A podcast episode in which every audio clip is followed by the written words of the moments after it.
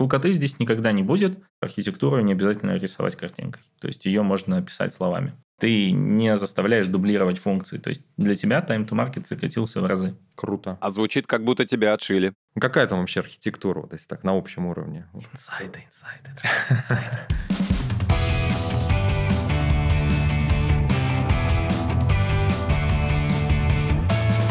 Всем привет, меня зовут Антон Комолов, я теле- и радиоведущий и выпускник МГТУ имени Баумана. Всем привет, меня зовут Петр Чернышов, я генеральный директор компании Friflex. Вместе с Friflex и студией подкастов «Шторм» мы запустили подкаст «Гости из IT». В нем мы говорим о важных новостях, трендах в IT-сфере, которые меняют нашу работу и жизнь вокруг нас. Friflex помогает развивать бизнес с помощью технологичных решений и разрабатывает мобильные приложения и сайты, которыми пользуются миллионы. Подробнее о компании по ссылке в описании.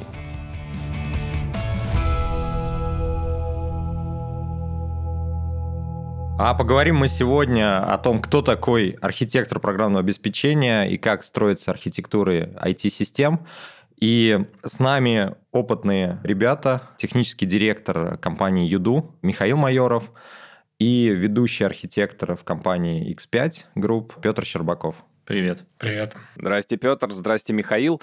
Слушайте, я тут представляю такую любительскую часть, но очень интересующуюся часть наших слушателей и не очень погружен в индустрию, да, поэтому давайте попробуем кратко для всех, кто не очень разбирается в мире IT-профессий, расскажем про архитектора ПО. Да, в «Матрице», я помню, кажется, был архитектор, такой тайный демиург, который управлял всем. С архитекторами ПО, вот как вы себе это представляете и чем вы занимаетесь? Это примерно то же самое, Петр? Ну, представлять это, наверное, не так, потому что представляется это, наверное, каждому по-своему, но ты тот человек обычно, который знает все и вся, должен знать, по крайней мере, чтобы решить какую-то проблему.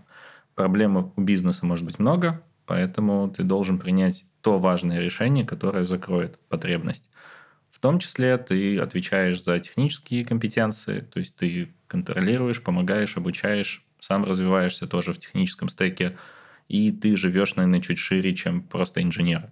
То есть у тебя global view, он такой большой, выше, сильнее, то есть условно.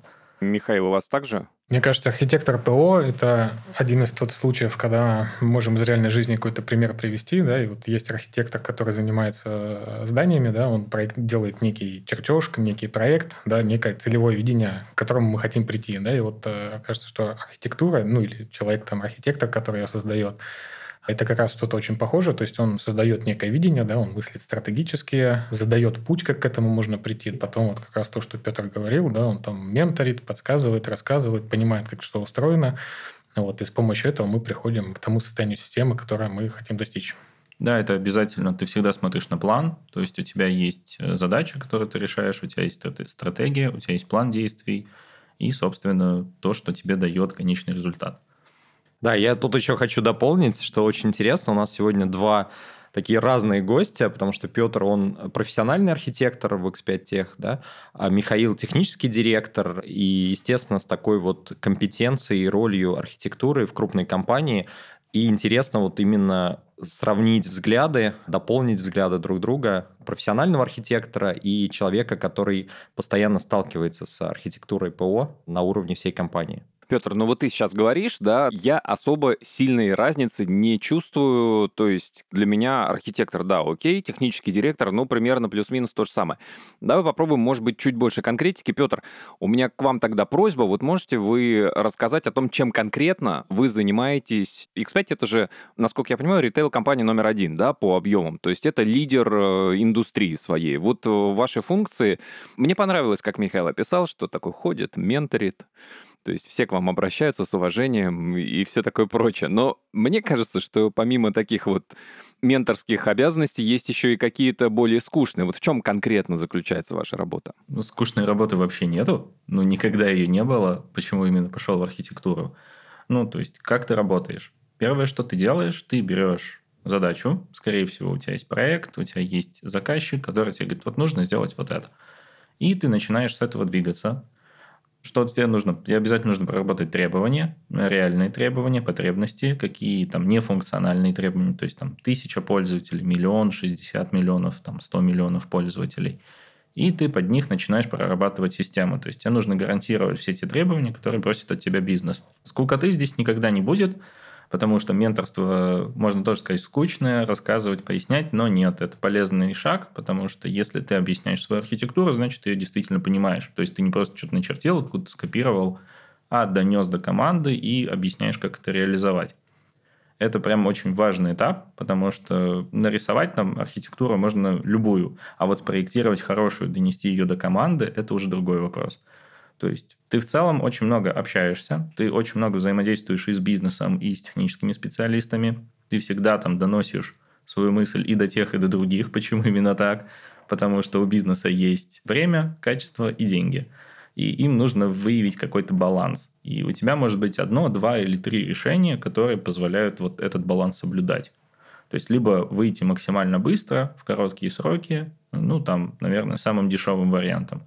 И у бизнеса такая действительно потребность может быть. А вот я уточню, давайте как попробуем дать некое определение архитектора ПО и какие вообще виды бывают. Я слышал, что их довольно много архитекторов сейчас развелось, какие-то типы архитекторов есть. Я слышал solution, есть еще какие-то архитекторы. А вот, наверное, еще Петру еще вопрос. А как ты видишь, кто такой архитектор, вот если такое определение дать, и какие виды бывают? Смотри, глобально их 7, ну там плюс-минус. Это бизнес, enterprise, solution, software, data, infrastructure и в последнее время cloud, потому что облаков много, и каждое облако, оно специфично. Это первое, если говорить про типы, первый вопрос.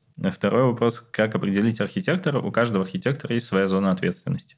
То есть бизнес отвечает за бизнес-слой, enterprise отвечает за high-level, то есть это верхний уровень планирования и стратегий.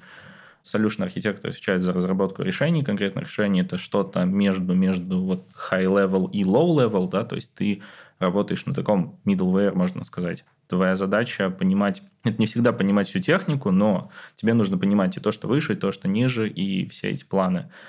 Если глобально говорить, что архитектор – это человек, который проектирует решение под требования с учетом всего технологического стека и всех условий. А у меня вот сразу тогда, Петр, вопрос. Вы перечислили, да, что есть архитекторы и несколько направлений. А есть архитектор архитекторов тогда, по идее, который должен держать всю картинку в голове полностью и все направления понимать? Глобально есть главный архитектор, есть директор по архитектуре. Ну, всю картинку держать невозможно. Попробуйте описать enterprise, в котором, порядка 800 продуктов.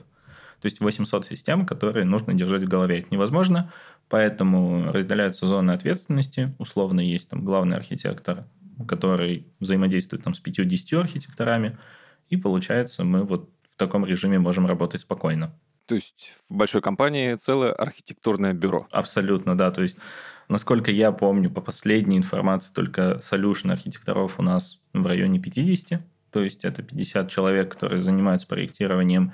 Каждый там выделяется на определенные виды задач. То есть либо проектирование там релизных задач, то есть изменения, идем делаем изменения.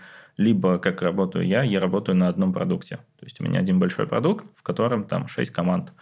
И 6 команд что-то пилят. Я должен вот эту архитектуру продукта поддерживать, развивать и двигать вперед.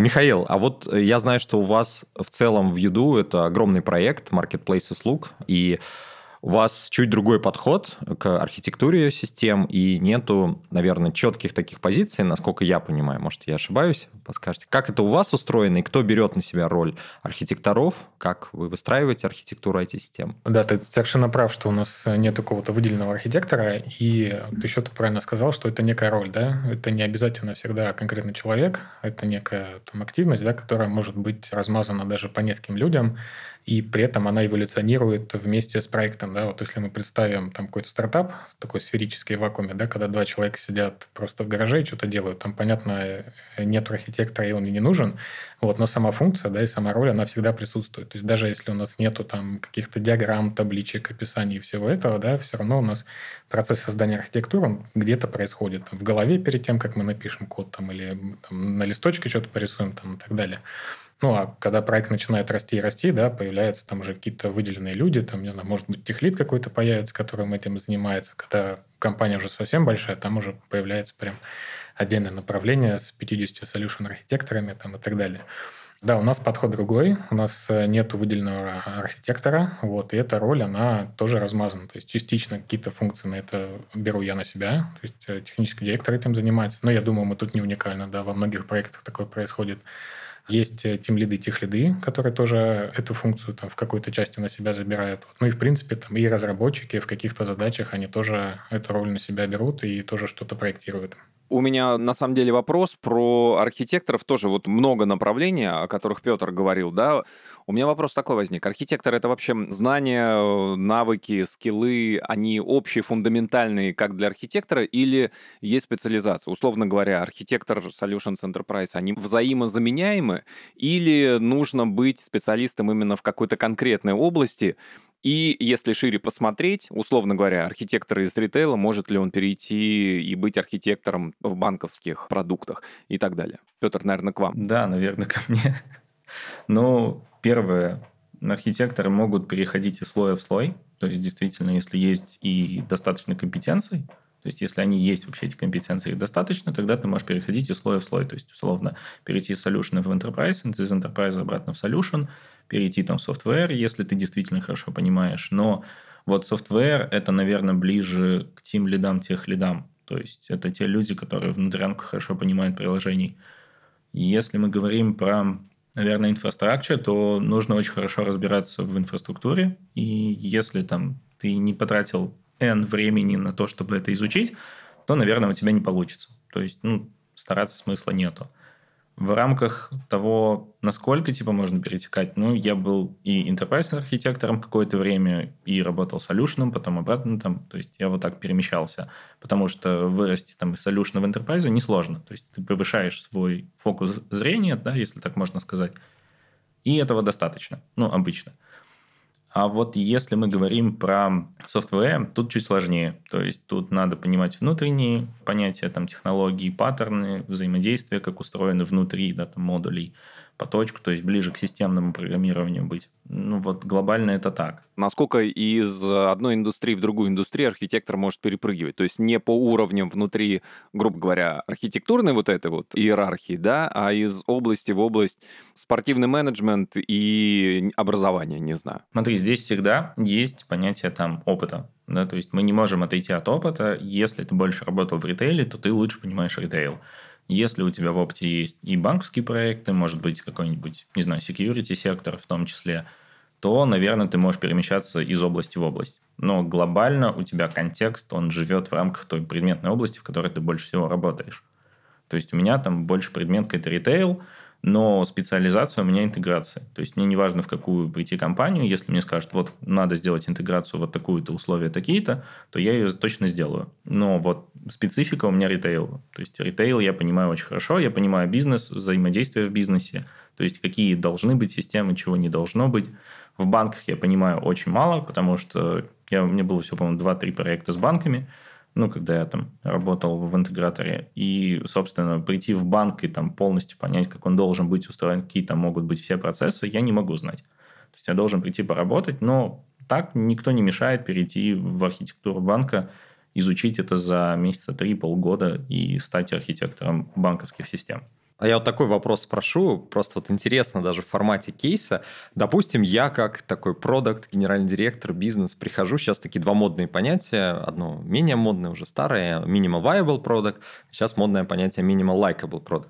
Я вот прихожу такой и говорю, вот мне нужно быстро сейчас сделать решение, и вот интересно спросить и Михаила, и Петра, вот я прихожу условно в компанию YouDo, ну, внутри процессов, да, и говорю, ребят, сейчас давайте быстро запускаем, и вот как процесс тут устроен, и как процесс, если я прихожу, Петр, к тебе, да, как к ведущему архитектору, solution-архитектору, как вообще процесс устроен, через кого мне нужно пройти, чтобы запустить вот эту вот процедуру, ну, такого типа likable product, который там вроде обдобрен с точки зрения бизнеса. Вот просто интересно, давайте вот, Михаил, с тебя. Хороший вопрос.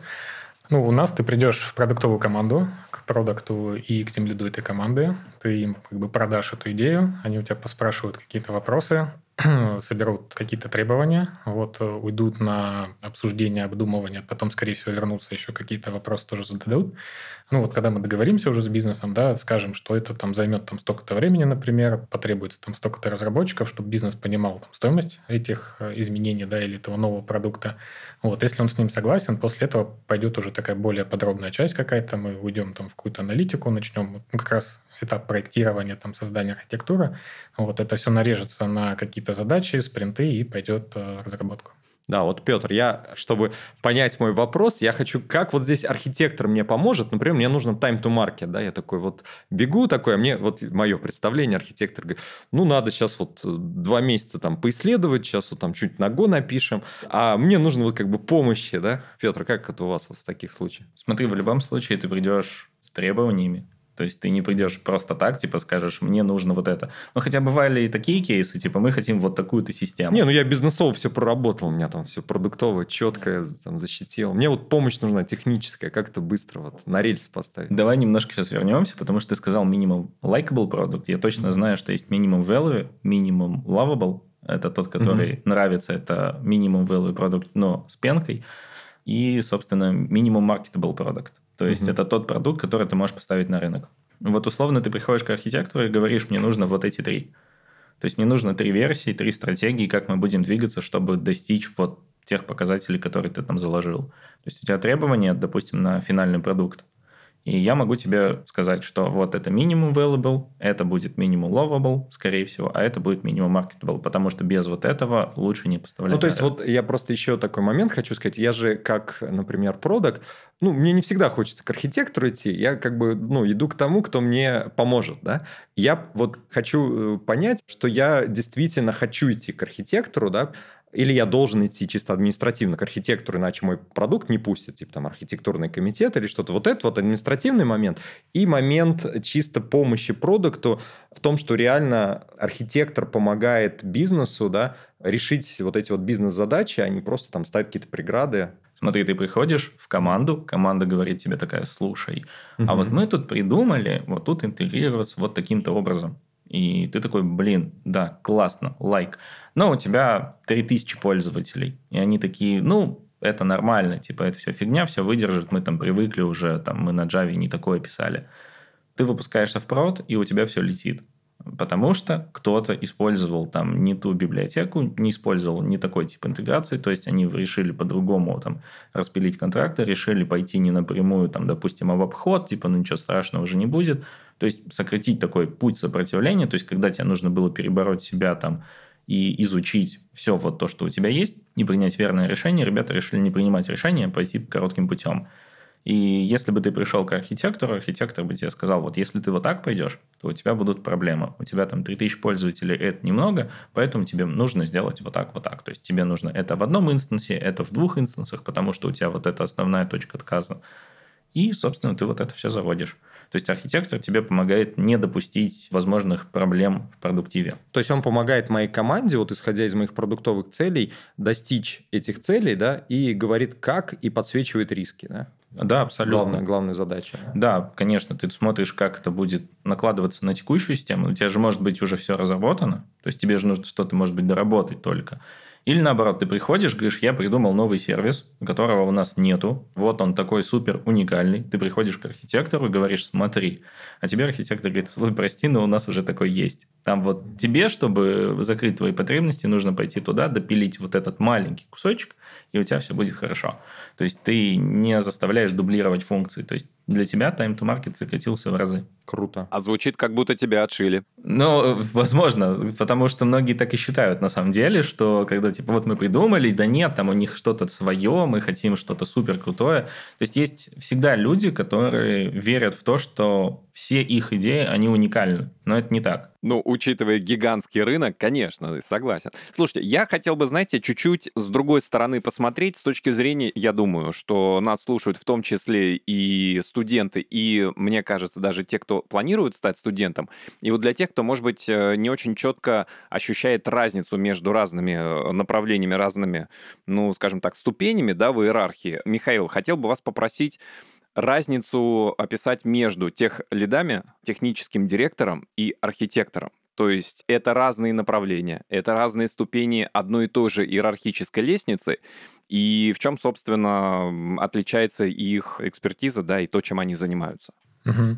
Тут сразу нужно такое сделать, наверное, немножко в сторону отвести, потому что все роли, эти вот, которые ты перечислил, в каждом проекте будут разные. Они будут зависеть от размера проекта, да, от его возраста там, и так далее. И если вот на старте, как я приводил пример со стартапом, да, в гараже, вот там будет один человек, который будет и CTO, и техлид, и архитектор, и разработчик, и все вместе, как бы вот он будет один. Вот, когда это все будет расти, роли будут меняться, да, и там зоны ответственности тоже будут меняться. Вот. Но если взять так в среднем по больнице, да, то CTO отвечает в принципе за весь IT, ну и при этом там тоже может отличаться. Да, в каких-то проектах он может успевать еще писать код, а в каких-то проектах он может успевать только рисовать презентации, чтобы инвесторам показывать. Это вот большая разница. Архитектор, соответственно, он про стратегию именно вот такую большую, глобальную, да, он чаще всего не погружается на какой-то тактический там, операционный уровень, да, он мыслит вот стратегически, как это все развивать, как нам через там, 3 года, не знаю, выдерживать какую-то нагрузку, как решить задачи бизнеса там, и так далее. А техлид – это как раз больше про тактические какие-то действия, про выбор конкретных фреймворков, библиотек, поддержание в том числе того, что придумал архитектор, да, чтобы это все там сочеталось. Но в среднем, если смотреть, где-то так. Угу. Слушайте, а правильно я понимаю, что по большому счету архитектор и не должен кодить? То есть он не обязательно должен быть хорошим программистом с точки зрения написания кода? Или вообще может даже им не быть? Мне кажется, ему сложно будет стать архитектором, не зная ни одного языка программирования. Кажется, это очень сложно, ну, потому что ты как бы не становишься вот с нуля, да, у тебя все равно есть какой-то бэкграунд. Вот. Но в процессе работы он, скорее всего, код либо не пишет, либо пишет мало, но тут Петр, наверное, дополнит. Я пишу кода много, но не на работе, да, там это чисто хобби. В целом, да, я согласен, что, наверное, было бы сложно архитектору, не зная ни одного языка программирования, но есть такие примеры, и примеров достаточно много, то есть люди из системного анализа приходили, то есть, ну, они там знали, наверное, SQL хотя бы, ребята какие-то были.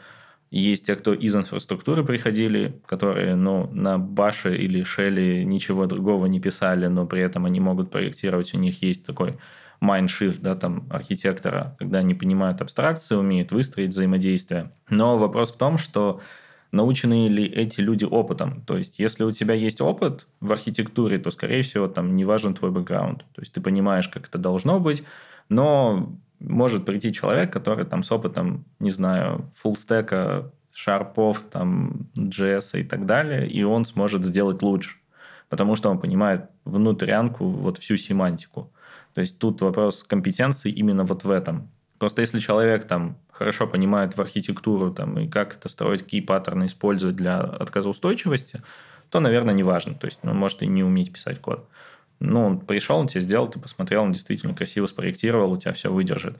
А есть люди, которые действительно хорошо понимают в код, они могут построить многие вещи лучше, чем любой другой без опыта программирования. А вот в продолжение этого вопроса, как раз чтобы понять, углубиться, какие инструменты вообще есть и фреймворки? Вот когда мы говорим про менеджера, там есть там, Scrum, там другие agile всякие фреймворки. А что есть в виде инструментов, фреймворков у архитектора? У нас есть один самый большой, это The Open Group фреймворк. Это очень большой фреймворк, там условно на, не знаю, 800, наверное, страниц описанный. Это в целом, наверное, фреймворк не только архитектуры, но вообще всей компании в рамках архитектуры. То есть это нужно приводить от бизнес-слоя и до конца, потому что там есть бизнес-архитектура, есть голы, есть там технологии, аппликейшены, то есть очень много слоев.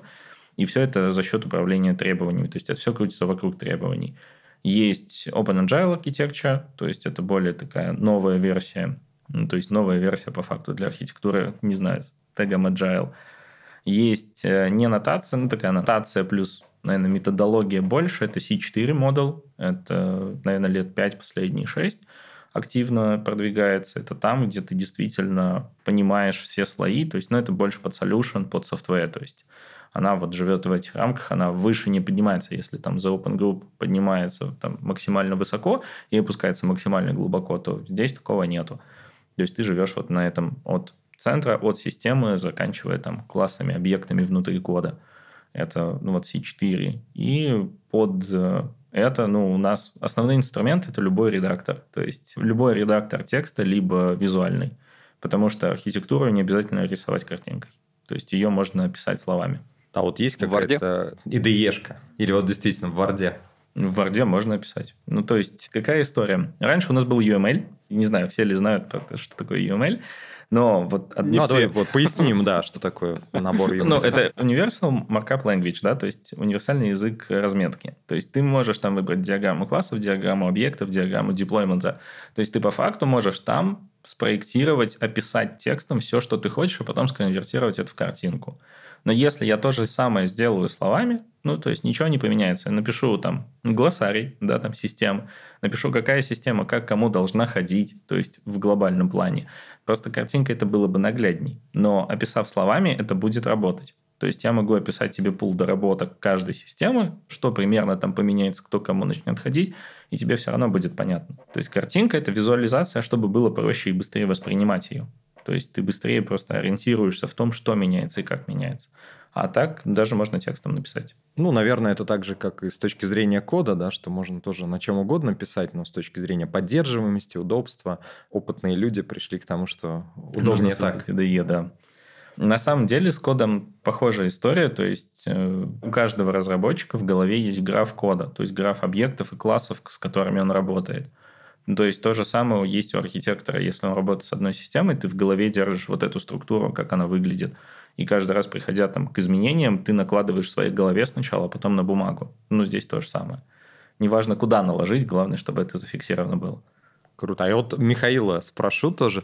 Я далек от такого профессионального архитектора, да. Вот для меня там понятие трехзвенной архитектуры. Я такой трехзвенка, везде почти можно сделать, да. А вот давайте как-то, может быть, представим, а какие вообще, что еще есть, да. Вот какие-то, может, принципы архитектурные, какие-то примеры. Я не знаю, проектирую сервис, marketplace услуг я проектирую.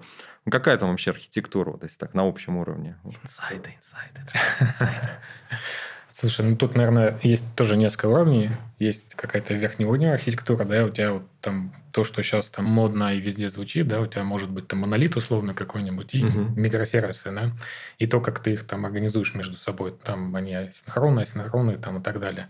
Следующий уровень у тебя может быть, как у тебя сами эти сервисы, да, или как сам монолит у тебя устроен, да, и там какой-нибудь там MVC может быть, там еще какие-то подходы, да, там CQRS, например, используем, и так далее, и так далее. То есть тут есть несколько уровней, да, и ты на каждом уровне ты можешь по-разному организовать, исходя из той задачи, которую ты хочешь решить, и на самом деле исходя из тех людей, которые это могут воспроизвести, да, потому что команда может быть к чему-то готова, к чему-то может быть не готова, и это тоже важный момент, когда ты что-то проектируешь, чтобы люди потом в команде смогли это реализовать. Да, кстати, очень крутой поинт получается, что если у нас там большая команда, не знаю, там Ruby разработчиков, а архитектор говорит, хорошо бы почему-то ногой сделать, да, тут тоже архитектор должен понимать те ресурсы, которые есть в компании. Абсолютно и всегда. Смотри, здесь даже больше ты понимаешь не только, наверное, какие компетенции по технологическому стеку есть, какой есть опыт работы у человека, потому что если ребятам, которые разрабатывают софт, никогда не работали с ClickHouse, то, скорее всего, им будет тяжело. То есть ты тратишь N времени на их обучение. Ну, а если ты говоришь, нужен ClickHouse, и ты можешь их обучить и сказать, что ребят, здесь все-таки прям ClickHouse идеально заходит, давайте я вас научу. Смотри, первое, что я делаю, я кидаю ссылку на доку. Почитайте, посмотрите, а если будут вопросы, приходите, я вам расскажу то, что я знаю. Потому что быть экспертом во всех технологиях невозможно. Их очень много, каждый раз появляются новые, каждую неделю выходят новые. И я больше чем уверен, что там каждый из нас, половина, наверное, не знает. То есть у тебя всегда половина знаний есть. То есть каждый день у тебя есть половина знаний. А такой пример, я даже что-то так вспоминаю из прошлого. Там пришел разработчик, были такие фреймворки типа Бэтмен и Робин.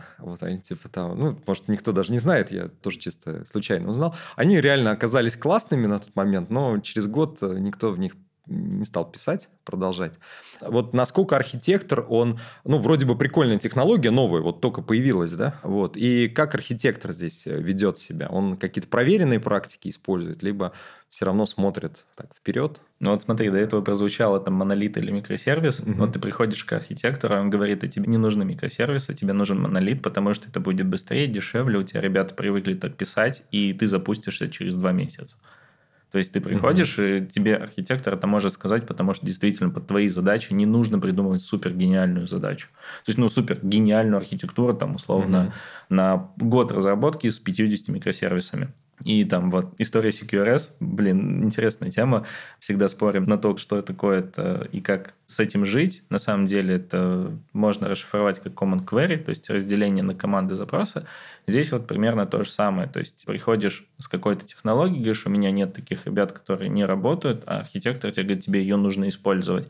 И ты объясняешь, что тебе, если взять человека специфичного под эту технологию, допустим, тот, кто знает CQRS, то ты завтра будешь разрабатываться быстрее, условно, будешь гибче и двигаться вперед. Петр, а я хочу наших экспертов попросить, может, привести конкретные примеры задач, с которыми приходили заказчики, с которыми приходили партнеры или там руководство, кто ставит задачи. Да, может быть... новенькое что-нибудь такое, знаете, которое не вышло там. Инсайд. Может быть, новенькое, а может быть, слушай, а может быть, что-то такое, наоборот, что впечатлило в свое время, да, там, либо масштабностью, либо странностью. Вот проект, который нужно было реализовывать, и что там было интересного, и какие сложности были. Михаил. Из самого последнего, ну, наверное, мы запустили такую API-шку для мобилки, я не буду раскрывать все подробности, API-шку для мобилки, которая выдерживает 11 тысяч RPS. Круто. То есть проблема 10 тысяч RPS решать? Ну, проблема у нас была в том, что надо было отвечать очень быстро и много. Вопрос был в том, что эту архитектуру проектировал до меня один человек полгода, а я пришел и там решил за 2 месяца. То есть, ну, я пришел такой, посмотрел, а что нужно, а что еще будет, вот понятно. Это вот сюда, это сюда, это вот так, вот так, вот так, это вот тут.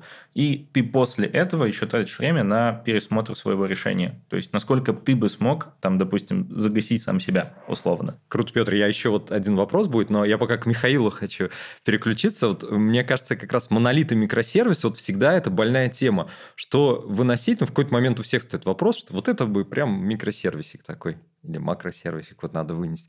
И вот такие вот у вас вопросы часто встают? И как вы решаете? Да, довольно часто мы обсуждаем. Ну, не только в YouDo, на самом деле. Это, как ты правильно заметил, все время такая дискуссия существует. Она вокруг нас, да. Тут я, наверное, вот хотел бы еще подсветить такую проблему, что часто в IT мы ориентируемся на каких-то гигантов, да, на условный франк, и смотрим на то, как у них сделано. И если Google, условно, без микросервисов, он, в принципе, не выживет, потому что он настолько громадный, настолько большой там, и по нагрузке, и по предметной области, по своей, то как бы для него это единственный там, путь развития. Да? А часто мы смотрим на это, да, и пытаемся их подходы к себе перетягивать, и не всегда это как бы правильно. Поэтому, отвечая на этот вопрос, да, это часто происходит такое обсуждение, как решить, что...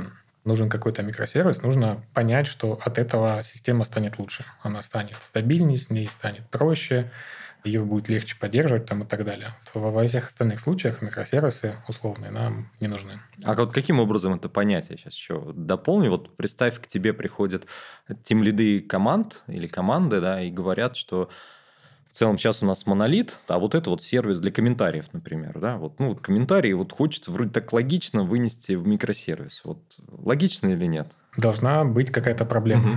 То есть, если они сталкиваются с какой-то проблемой, например, с этим куском кода... Да, ну, будем писать на питоне. Вот здесь писали, например, на Ruby монолит, а вот это вот отдадим питонской команде, у нас есть там небольшая, они будут чисто это делать. Но все равно нужно решить вопрос «зачем?». То есть, если просто вы хотите переписать на питоне, то ну, это не ответ, да, мы никакую проблему не решим. Вот. Если вы толкаетесь, там, например, 2 команды в один и тот же участок кода, постоянно коммитят, да, у них там какие-то конфликты возникают, тогда да, это там повод задуматься о том, чтобы это как-то вынести, либо просто передать какой-то команде в зону ответственности, да, чтобы больше там никто не толкался. Если нам нужно, например, масштабировать, то есть, если мы понимаем, что у нас весь монолит, как бы с ним все окей, но часть с комментариями, да, ну, то есть у нас, не знаю, там посты, условно, какие-то, ну, или задания в нашем случае довольно редко выходят, да, комментарии к ним там или чат какой-то, там происходит бурное общение. Вот. И чтобы нам не масштабировать монолит большой и тяжелый там только ради комментариев или чата, да, мы можем эту часть как бы вынести там, и масштабировать ее по отдельности. Вот, в любом случае нужно понять, какую мы задачу или какую проблему мы хотим решить. Да? Ну, то есть не просто, что нам захотелось или нам кажется, что это будет хорошо, вот нужно, чтобы решалась какая-то проблема или задача. Слова опытного технического директора. Не поспоришь, согласен. Но здесь так и есть. Вот тот кейс, который и про комментарии, это реальная история. То есть у тебя, если есть сервис, ну, точнее, есть монолит, в котором есть комментарии, и там начинается холивар великий такой на какую-нибудь тему. Пришли, не знаю, тролли, боты, которые пытаются тебе там много чего плохого написать, то у тебя там 60%, наверное, твоего монолита будет заниматься обработкой этих запросов. Твоя инфраструктура этого монолита, она тратит очень много времени на обработку комментариев, и у тебя начинает глючить основной функционал, потому что это все в одном месте находится. Ты начинаешь это масштабировать, ты масштабируешь такой же большой монолит, ты тратишь x2 денег. Да, там. Ну, скорее всего, у тебя это уже было, но ты тратишь еще больше времени и денег. Потом ты выносишь комментарии, это хорошее решение там, с твоей точки зрения, потому что это уберет 60% нагрузки с текущей, ты можешь развивать больше, лучше, а комментарии будут отдельно, и пусть туда спамят, там ты можешь независимо их расширять. И даже технологию сменить, если хочешь. Круто. А вот тогда продолжая эту тему, как это дать швейцарский нож или какие-то идеи. Вот я слышал, что сейчас такие модные истории, там, не знаю, сервисы аутентификаций, что мы там берем какую-нибудь Keycloak, да, если не ошибаюсь, еще какие-то штуки. И вот как бы кажется, что вот сейчас можно как-то из конструктора собрать такую систему, а вот можно ли такую карту какую-то дать, что сейчас модно вообще в целом? Вот, может, сейчас попрошу Петра начать. Ну, смотри, есть тренды, есть устоявшиеся технологии, есть те технологии, которые, ну, наверное, смысла нет заново разрабатывать. То есть ты можешь всегда разработать все с нуля сам, выпустить новый open source, пересмотреть свой vision на какую-то проблему, задачу, там, с тем же самым Keycloak. Но хочешь, сделай собственный сервис авторизации. А вот можешь, Петр, вот на примере Keycloak, я думаю, не все слушатели знают, что это такое и зачем этот компонент нужно тащить в свою систему. Это identity broker, то есть брокер, отвечающий за идентификацию и аутентификацию пользователей. То есть он может встать между тобой там, и другими провайдерами, там, условно, VK, Google, там твой собственный провайдер какой-нибудь там, Friflex. И он закроет себе, то есть все они пойдут в этот Keycloak, пройдут авторизацию, он уже Keycloak сходит до нужного там провайдера Google, Яндекс, там ВК, Friflex и отдаст тебе нужные твои токены, то есть твой токен, с которым ты можешь пойти в твою систему. То есть для аутентификации, да? Для аутентификации, да. То есть ты пройдешь аутентификацию, потом система тебя авторизует, что действительно вот такой пользователь есть. Это вот нужно для этого. И написать полностью ее с нуля со всеми типами flow, ну, то есть там есть типы flow авторизационных, и вот разобрать эти все типы, это прочитать очень много RFC-шек. И я не знаю, кто видел RFC, которые это все требования к каким-то стандартным протоколам.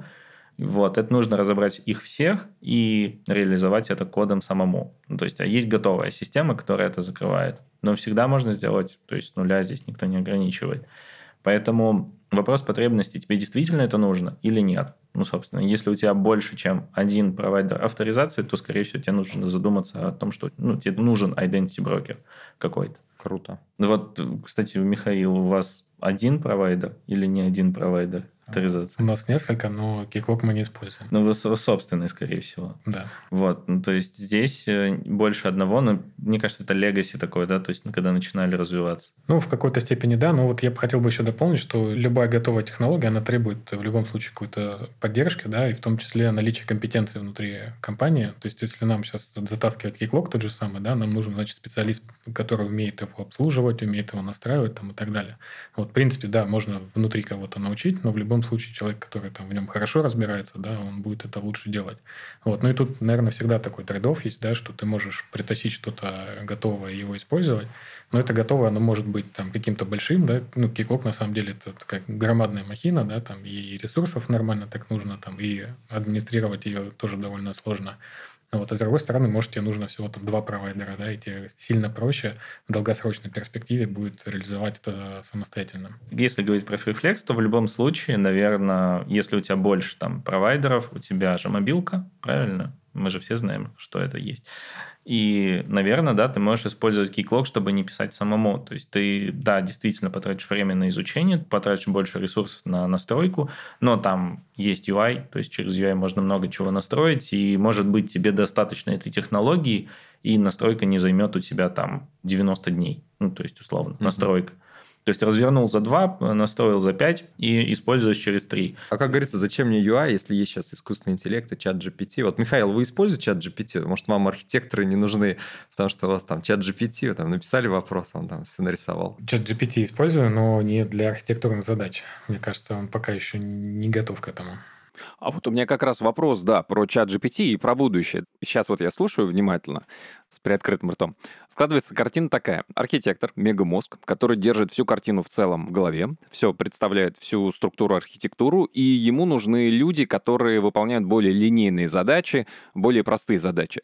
Так может быть тогда, условно говоря, хороший архитектор, пользуясь тем же самым чатом GPT или другим искусственным интеллектом, которому он делегирует написание кода, написание еще чего-либо, корректирует полученное от искусственного интеллекта строки кода или что-то еще и делает структуру. То есть нам, по сути дела, тогда, ну, может быть, не сейчас, но в недалеком будущем нужен квалифицированный архитектор и доступ к искусственному интеллекту. Или я ошибаюсь? Ну, наверное, давай как в шутке отвечу. Там был один такой прикол, что страх от того, что всех заменит искусственный интеллект. Но чтобы написать грамотный код, нужно провести грамотный системный анализ, грамотный бизнес-анализ, а чтобы это все сделать, нужно бизнесу уметь четко формулировать свои требования. То есть пока бизнес не научился это делать, мы все в безопасности. Ну, то есть, потому что бизнес не всегда там формулирует прям четкие требования. То есть у них есть, не знаю, функции, хотим вот такую-то кнопочку. А под этой кнопочкой у тебя там, ну, не знаю, 10 микросервисов трудятся, как проклятые. Ну да, действительно. То есть попробовать это объяснить какому-нибудь чату GPT, чтобы он написал, ну, наверное, можно. Но напишет ли он в соответствии с этой архитектурой и сколько времени потратит он на написание кода? То есть он условно может писать там дня 3-4, потом это нужно тестить, отлаживать, то есть его нужно попросить еще и тесты написать. И, ну, архитектор не всем этим занимается, потому что поток задач абсолютно разный. А потом еще же нужно будет носить изменения в этот код. То есть я говорю, что именно конкретный микросервис нужно подправить. То есть, получается, архитектор должен спроектировать архитектуру, это первое. А второе, писать пошаговую инструкцию для чата GPT, который тебе напишет код. А это будет очень много времени, и все равно мы не факт, что где-то выиграем. Хорошо, добавляем к должности архитектора должность хорошего промпт-менеджера или промпт-инженера. И вот они этим классным дуэтом завоевывают вселенную. Навряд ли. Ну, не в ближайшие лет 5-10 точно. Под это нужно очень сильно подстроиться будет. Вот, кстати, как пример, ту историю, которую я хотел рассказать. Мы сидели с командой, обсуждали по поводу запросов в базу данных, как получить там правильную политику проверки было-не было, условно. Ну, то есть она специфичная проверка была. Мы запустили с ребятами такой шторм маленький и сидели, пытались что-то сформулировать. И в итоге я написал SQL-запрос, который должен, по идее, решать проблему. Ну, я умею, я это делаю, я это практикую, да, то есть могу с этим ребятам помочь. Я написал SQL-запрос, который, по моему мнению, должен работать. Ребята попробовали, запустили, он сработал. Мой системный аналитик пошел в чат GPT, закинул ему запрос, говорит, сделай лучше.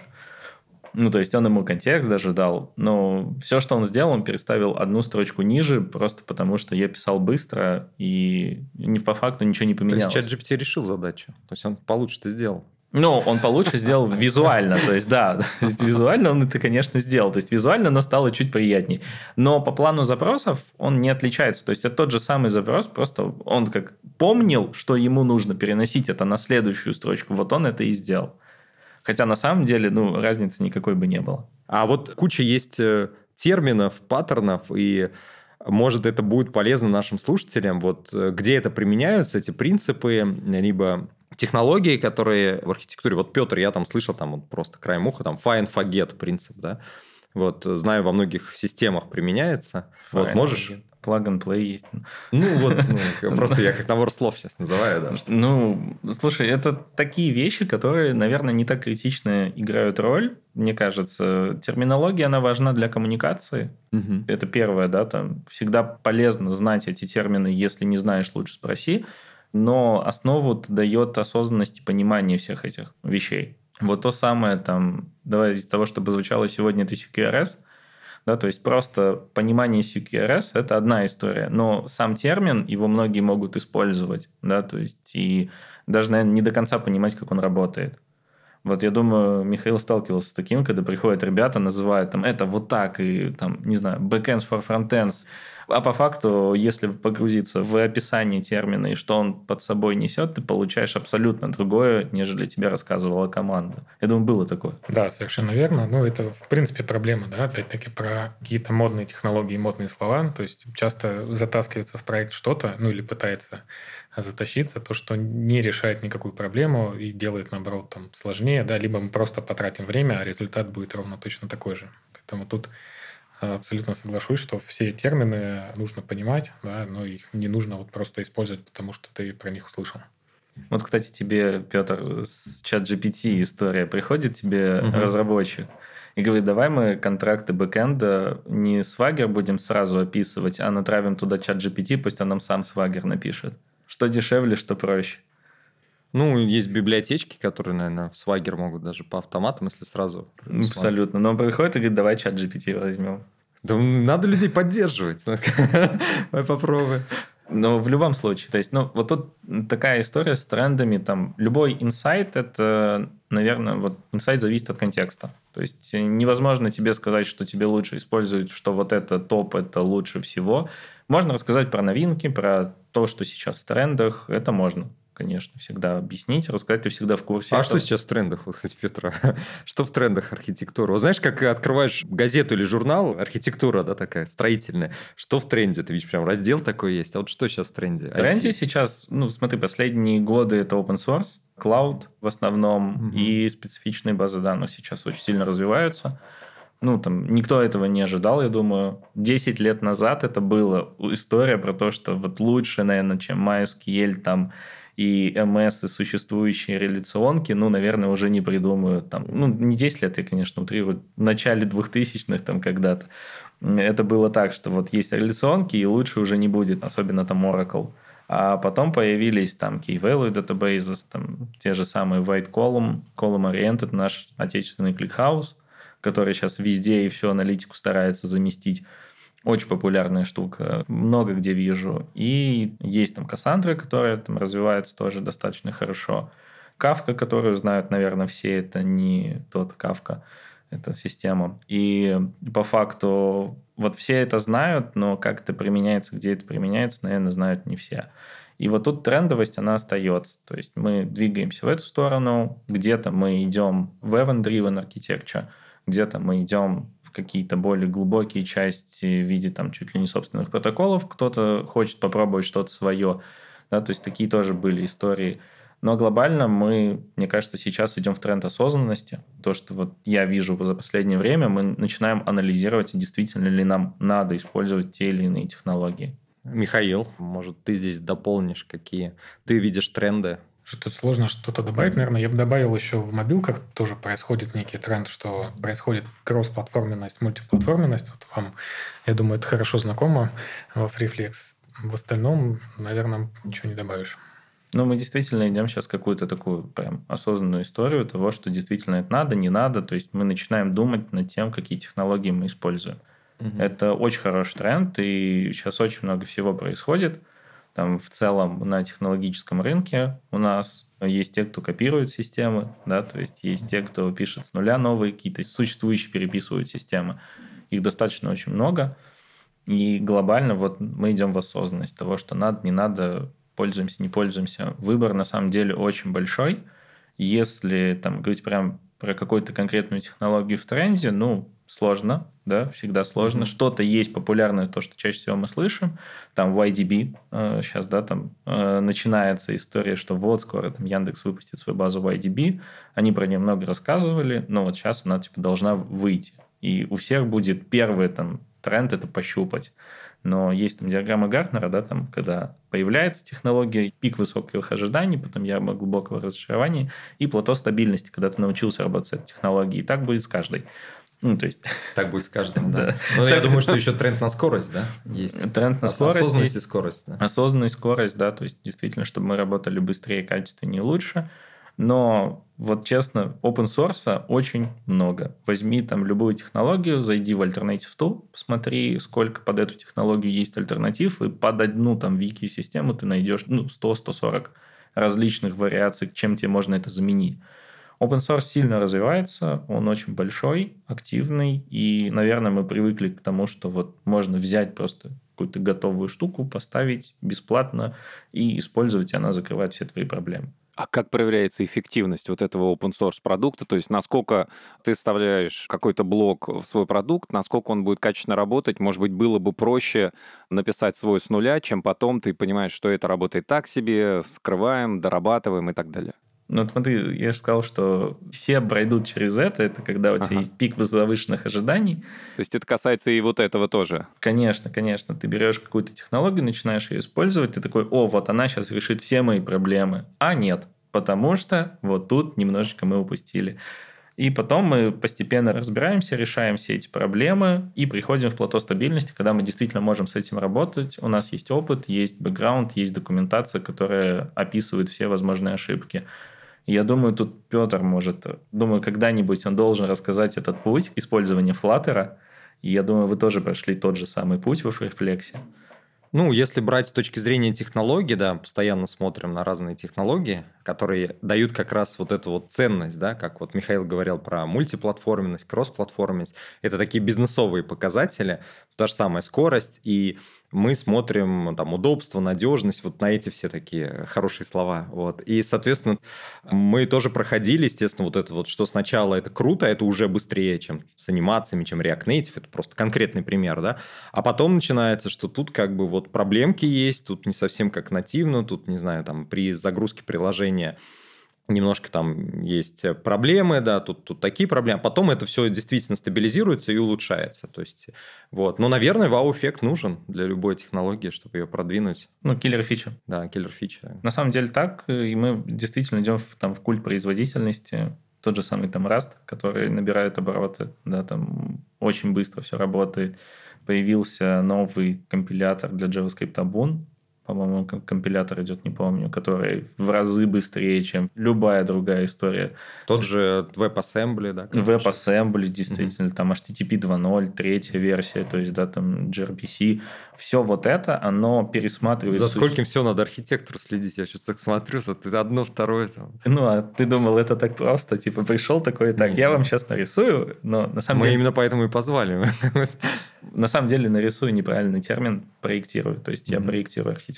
И ты действительно смотришь, когда на все эти изменения мы пересматриваем существующие технологии в пользу новых, совершенных и быстрых. Это вот текущий тренд. Слушай, а вы используете техрадар у себя? Конечно. Может быть, рассказать про это тоже немножко? Очень круто, да, давайте я вообще не в теме. Не в теме. Всегда есть техрадар. Это стек технологий, которые ты используешь в рамках компании. Это там фреймворки, системы различного типа системы, класса систем. Ну, то есть, какой-то класс систем, который ты используешь.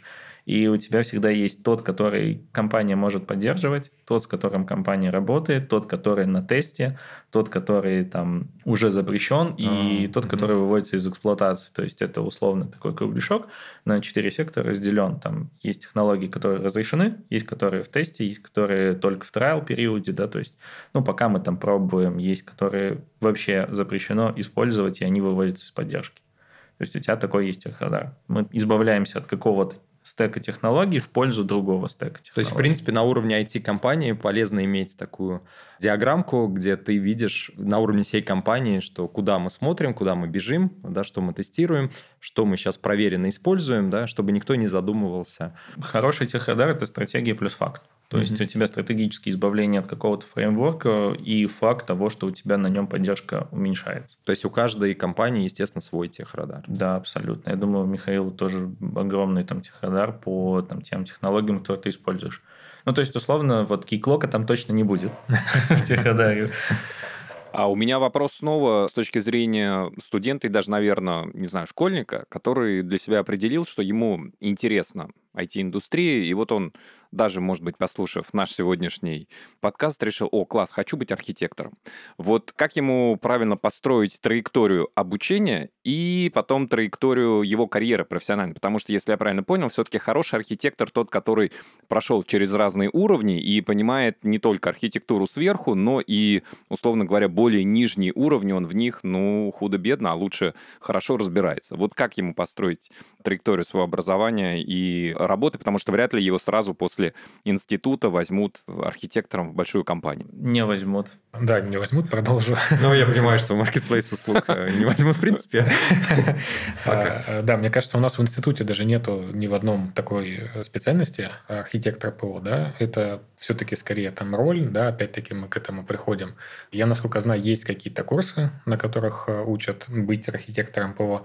А как к этому прийти? Ну, понятно, что нужно любить IT, в принципе, да, нужно начать в этом разбираться. Курсы — это отлично, да, если наши там гости расскажут, но я имею в виду, да, окей, ни в одном институте, даже в профильных, там, не знаю, ИТМО, Бауманка, там, физтех, да, нету, предположим, вот прям факультета или кафедра архитектуры. Но куда идти? То есть идти и учиться кодить, писать хороший код, и это пригодится.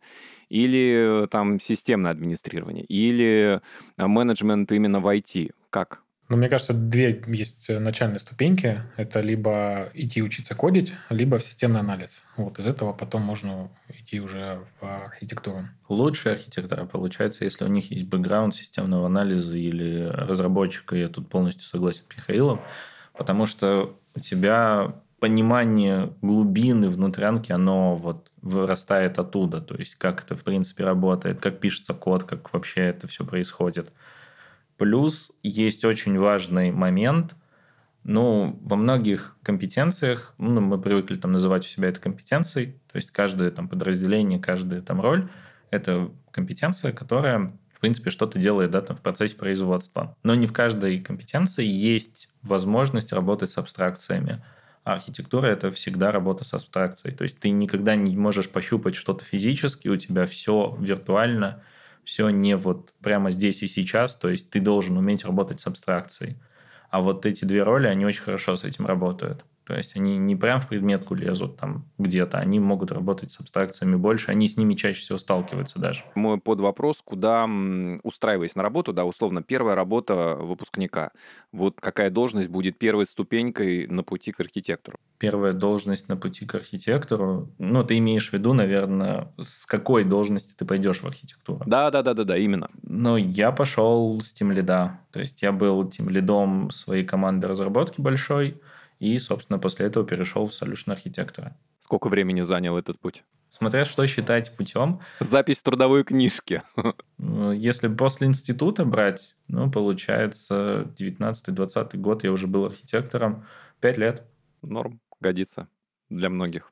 5 лет, начиная с обычного там разработчика младшего, и не на совсем сейчас прикольном стеке тогда, до там тимлида, C-Sharp. На C-Sharp у нас был full-stack, мобилка на Java. То есть много всего было в команде. Я был тимлидом такой большой команды, кросс-продуктовой, там вообще в целом кросс-технологичной. И получается, ну вот после этого я ушел на solution архитектора. Почти как обещают в онлайн-курсах. Да, после solution я ушел на корпоративного, потом с корпоративного вернулся на solution, потому что мне не совсем все понравилось. Возможно, дело там было в компании, в проектах, но вот мне не совсем понравилось быть корпом, я пошел обратно в solution, потому что все-таки ты ближе к коду, ближе к ребятам, которые этим занимаются. То есть ты ближе к физике, которая что-то дает, вот какое-то осязание. Михаил, добавите? Я, наверное, добавлю, да, что нужно быть готовым к тому, что придется много читать и изучать. Нужен просто широчайший кругозор, потому что, ну, чтобы сделать выбор, да, что мы возьмем вот эту технологию, либо вот эту технологию, мы должны понимать плюсы и минусы каждой и наложить это на наши там бизнес-требования, да, на наш контекст, чтобы сделать правильный выбор. Вот для этого нужно очень много читать, очень много информации получать и обрабатывать ее. Читать, писать, практиковать, в целом исследовать, то есть быть заинтересованным в технологиях настолько, что для тебя там не должно играть роль там, какой язык. Тебе главный интерес вот в технологиях, как их использовать, что в них есть, какой профит они дают. То есть это индукция, дедукция. То есть каждой технологии, которая есть на рынке. Там понятно, что ты все не сделаешь, но в чем-то ты действительно будешь хорош. С нами сегодня в гостях Михаил Майоров, технический директор сервиса маркетплейса услуг YouDo, и Петр Щербаков, ведущий архитектор в X5 Tech. Да, спасибо нашим гостям, спасибо экспертам. Мне кажется, вопрос получился и интересный, глубокий для тех, кто занимается архитектурой, и для тех, кто, возможно, планирует заниматься. Я надеюсь, что было немало полезных советов. Обращаюсь ко всем нашим слушателям. Ну, во-первых, конечно, ставьте лайки вне зависимости от той платформы, где вы нас слушаете. Комментируйте прокомментируйте, что вам понравилось, что не понравилось. Может быть, вы дополните наших экспертов, может быть, зададите вопросы, которые мы сможем использовать в следующих выпусках. Ну и, кстати, про следующие выпуски. Мы внимательно читаем все комментарии на всех площадках, поэтому можете предлагать ваши темы, гостей, которых вам было бы интересно послушать. Мы постараемся все это учесть. Всем спасибо, счастливо, до новых встреч!